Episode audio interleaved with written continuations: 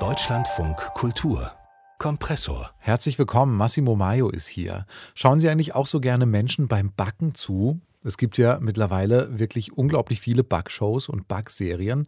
Und wir haben uns mal eine ziemlich neue Serie genauer angeschaut, Bake Squad. Die ist vielleicht ein bisschen anders. Da versuchen immer vier Leute, vier Bäckerinnen, vier Bäcker zusammen eine besondere Torte zu backen. Und zwar für einen geliebten Menschen, für die Tochter, den Papa, den Freund, was auch immer. Immer als Squad, immer als Team. Klingt ein bisschen nach einem besonderen Ansatz. Und ob das tatsächlich so ist, darüber habe ich gesprochen mit Simone Dede Ayivi. Die hat Bakeswat geguckt und die hat auch schon viele andere Backshows gesehen. Und weil ich in meinem Leben noch keine einzige Backshow geguckt habe, habe ich sie erstmal gefragt, ob sie mir kurz beschreiben kann, was denn daran so faszinierend sein kann an so einem Back-TV.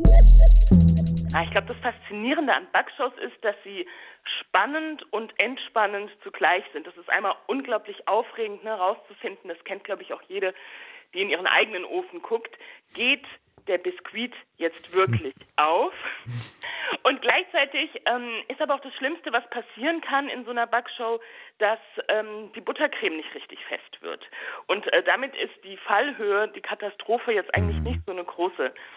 Genau, also es geht irgendwie um was, äh, wir können alle mitfiebern, aber es geht nicht um so richtig was Schlimmes. Kann ich nachvollziehen. Ja. Es gibt ja tatsächlich ziemlich viele Backshows in der Serienwelt. Ich glaube, Great British Bake Off ist vielleicht die bekannteste.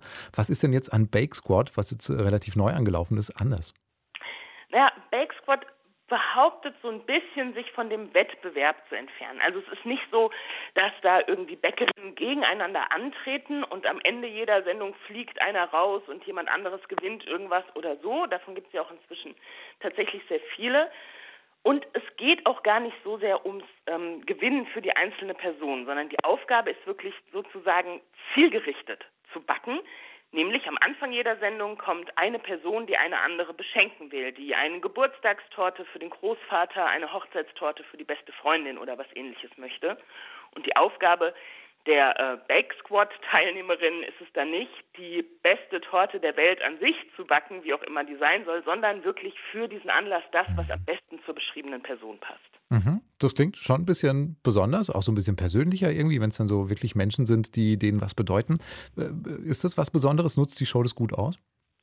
Na, das ist so ein bisschen widersprüchlich, weil man denkt so, ja, es ist halt so ein Narrativ ne, von Backen als Liebesbeweis sozusagen, aber tatsächlich ist es dann doch so, dass die Bäckerinnen irgendwie gegeneinander antreten. Wer hat die beste Idee für diesen Großvater und äh, wer setzt die dann auch am besten um?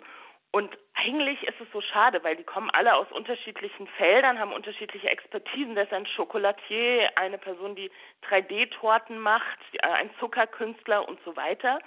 Und am Ende denkt man doch, aber wenn sie sich zusammentun würden, dann würde doch wirklich die beste Torte für diese Person entstehen. Mhm. Das tun sie nicht. Also es ist doch nicht so richtig der Squad- und Teamgeist. Nee, leider nicht. Irgendwie hat sich da Netflix nicht so richtig getraut, das Format mhm. nochmal anders anzupacken, sondern setzt halt sehr auf ein Erzeugen durch von Spannung, durch ähm, das Backen gegen die Uhr. Auch hier ist es so, die Bäckerinnen haben sieben Stunden Zeit pro Torte oder Dessert, sind nicht immer Torten. Und ähm, da bleibt ja einiges irgendwie an so Handwerkskunst, die man gerne sieht, oder einfach äh, die Lust, anderen bei konzentrierter Arbeit zuzugucken, die ja diese Shows auch sehr bedienen, die bleibt so ein bisschen auf der Strecke. Würdest du am Ende diese Show empfehlen oder soll Netflix da doch erstmal noch ein bisschen dran schrauben, bevor wir uns das angucken?